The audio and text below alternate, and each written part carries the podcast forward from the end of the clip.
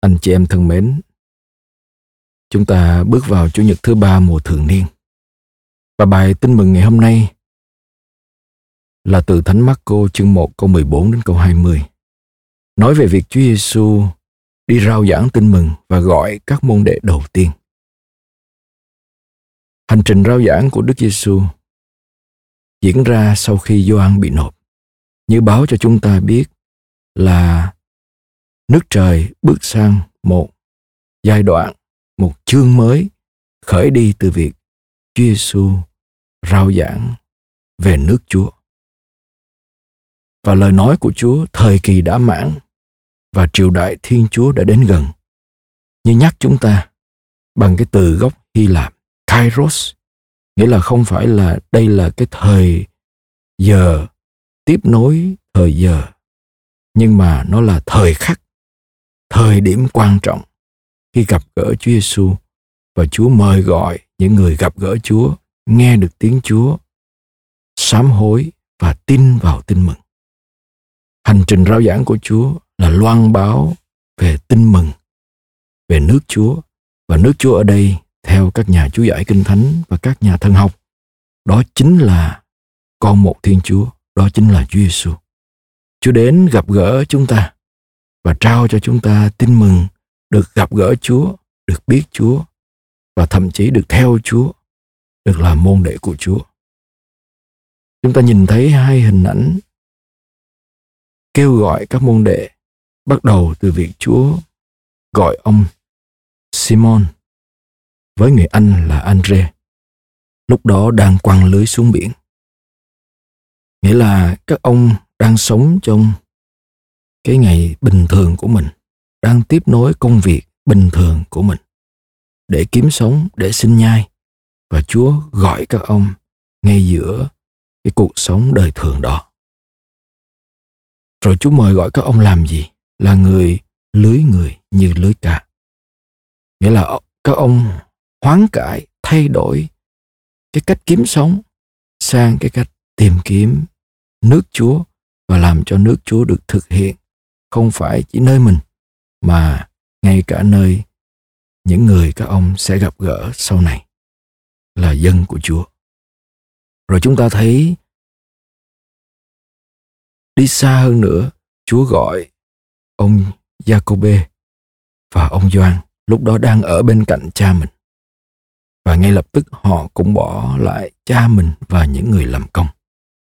Hình ảnh người cha nói lên truyền thống, văn hóa và hình ảnh người cha cũng nói lên cái sự bảo vệ cái vị trí địa vị trong một gia đình. Nhưng những người con đây dám bỏ lại cái vị trí, cái địa vị, cái truyền thống, cái lối sống để mà đi theo Chúa.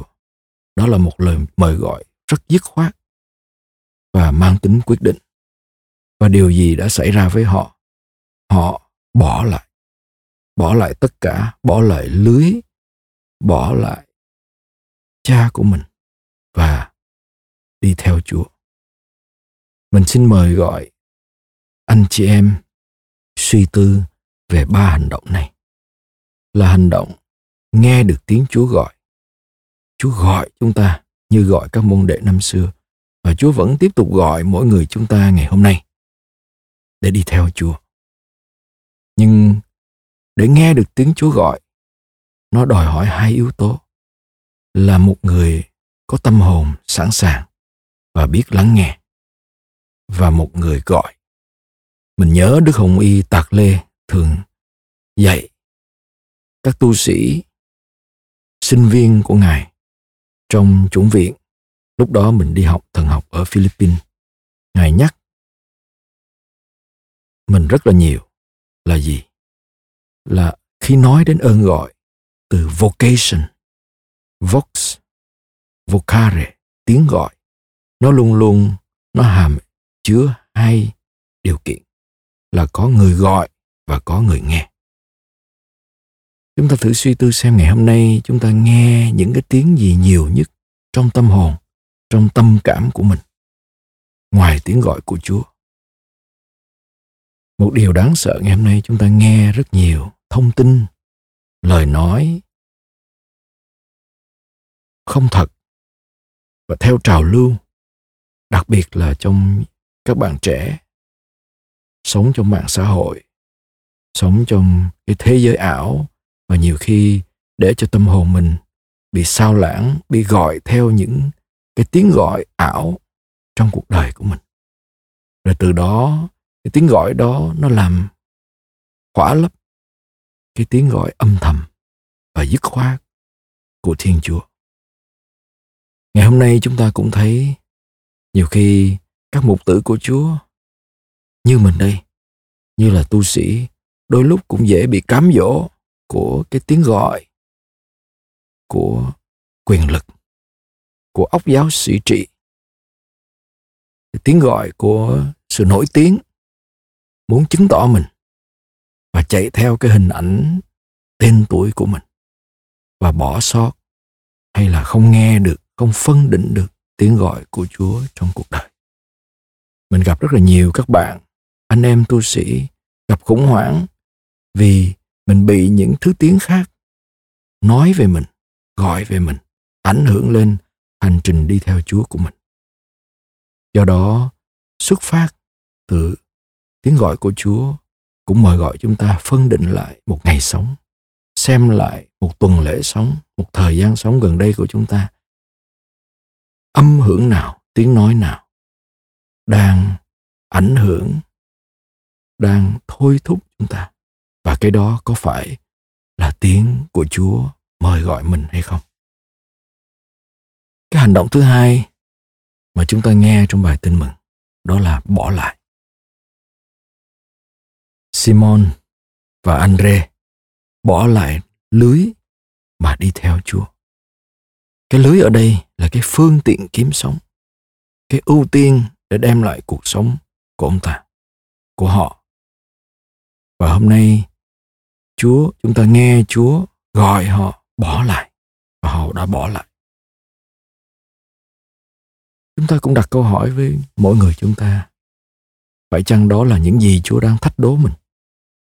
Khi đi theo chúa, khi bước theo chân chúa, là người môn đệ của chúa, là người tin chúa giêsu tin vào tin mừng của chúa. Cái gì tôi cần phải bỏ lại? Trong đời sống thánh hiến, bỏ lại gia đình, bỏ lại cuộc sống, bỏ lại ý riêng là một điều kiện tiên quyết để một người có thể đi theo chúa. Trong đời sống gia đình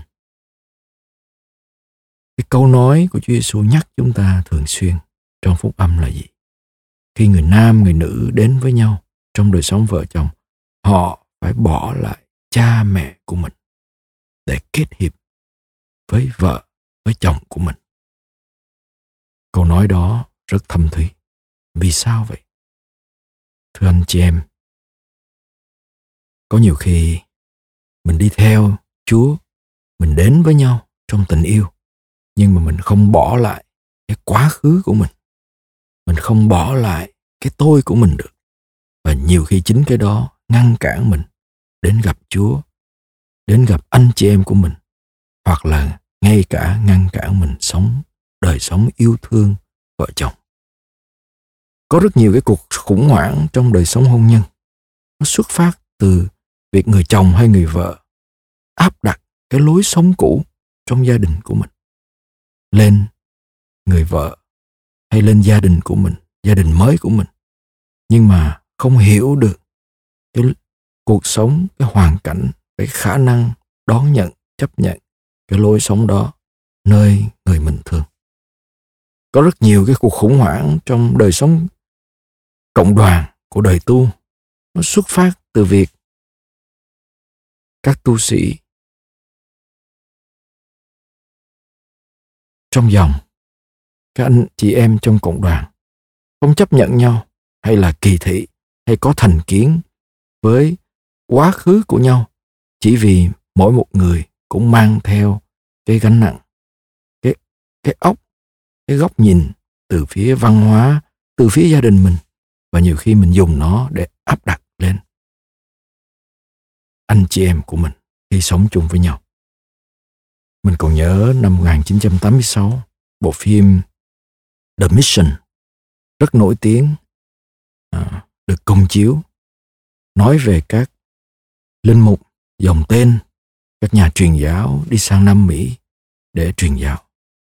Và một trong những cái hình ảnh mà không thể nào quên được đó là hình ảnh của người diễn viên Robert De Niro đóng vai một người chuyên bắt người thổ dân làm nô lệ. Và khi ông hoán cải, ông muốn đền tội bằng việc vác theo cái lưới cùng với những vũ khí mà ông dùng để bắt nô lệ đi theo các linh mục dòng tên. Và ông khi đi qua cái thác nước rất là cao và ông phải kéo theo cái lưới đầy vũ khí nặng nhọc như thế gần như ông đi không nổi ông vất vả ông lần mò thậm chí muốn té ngã nhiều lần cho đến khi một người thổ dân chạy xuống dùng dao cắt đứt cái lưới đó, để bỏ cái lưới đó ở lại phía sau. Và từ đó ông mới có thể đi bước kế tiếp. Nhiều người trong chúng ta cũng thế. Có lẽ bên ngoài chúng ta không mang cái lưới nào, nhưng trong lòng chúng ta vẫn còn mang nhiều cái lưới chụp lấy những thù hận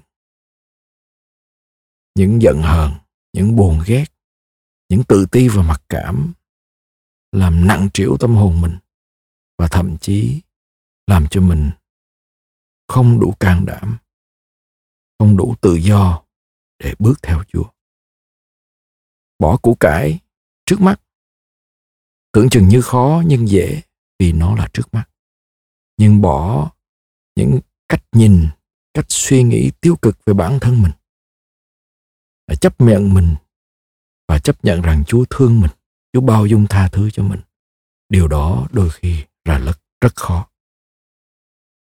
Do đó chúng ta cũng đặt lại câu hỏi trong hành trình của tình yêu, trong hành trình của theo Chúa, là người môn đệ của Chúa, điều gì tôi chưa bỏ được? Cái gì ngăn cản tôi yêu thương một cách tự do như Chúa yêu thương tôi? Cái gì ngăn cản tôi đến với Chúa một cách tự do như Chúa đến với tôi một cách dứt khoát có lẽ đó là một hành trình suốt đời thưa anh chị em vì năm xưa Phêrô, Andre, Jacobe và ngay cả Gioan cũng phải liên lỉ từ bỏ cho đến khi chứng kiến Chúa chết trên thập giá và sống lại. Họ từ bỏ cái khao khát điều khiển Chúa.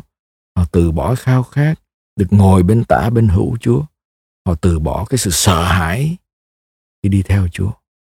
Tất cả cái đó là những gì mà sẽ diễn ra với mỗi người chúng ta và luôn luôn diễn ra và mời gọi chúng ta đối diện và can đảm trút bỏ. Và cái hành động cuối cùng trong bài tin mừng này đó là đi theo. Bỏ được thì mình mới đi theo được. Theo Chúa là một hành trình suốt đời anh chị em. Đi theo ở đây là đi theo bước chân của Chúa. Đi theo ở đây cũng có nghĩa là làm theo phương thế của Chúa và diễn tả lại con người của Chúa trong chính cuộc đời của mình. Đi theo ở đây cũng là tập nhìn Chúa và anh chị em mình với một góc nhìn mới. Hoán cải là lời mà Chúa mời gọi chúng ta hãy hoán cải và tin vào tin mừng. Nghĩa là ngoài việc hoán cải thay đổi lối sống cũ của mình nhưng Chúa cũng mời gọi chúng ta thay đổi cái con tim của mình thay đổi cách mình tin vào Chúa và nhìn vào Chúa qua chính Chúa Giêsu. Chúa hôm nay là một Thiên Chúa yêu thương đến gặp gỡ chúng ta và mời gọi chúng ta đi theo Ngài. Không phải là một Chúa như là một người cảnh sát trừng phạt, lên án hay là dọa nạt chúng ta, nhưng là một Chúa luôn luôn yêu thương chúng ta. Bài tin mừng cho dù ngắn nhưng mời gọi chúng ta nhìn lại hành trình đi theo Chúa của mỗi người mình. Cho dù mình ở đâu trong hành trình này, cho dù mình là ai, là tu sĩ hay là giáo dân, hành trình này là một hành trình của tình yêu. Và khi đã gọi là tình yêu, nó luôn luôn có một tiếng gọi của người yêu thương và người nghe được tiếng gọi đó. Nó luôn luôn đòi hỏi cái khả năng can đảm từ bỏ và để từ bỏ được, mình mới bước theo được. Nói một cách khác, lựa chọn chúa là biết từ bỏ và hy sinh. Và chúng ta cũng phải biết hy sinh và từ bỏ, chúng ta mới lựa chọn theo chúa được. Amen. Xin cảm ơn anh chị em và xin chúc anh chị em một ngày chủ nhật thật an lành và nhiều hồng ân chúa.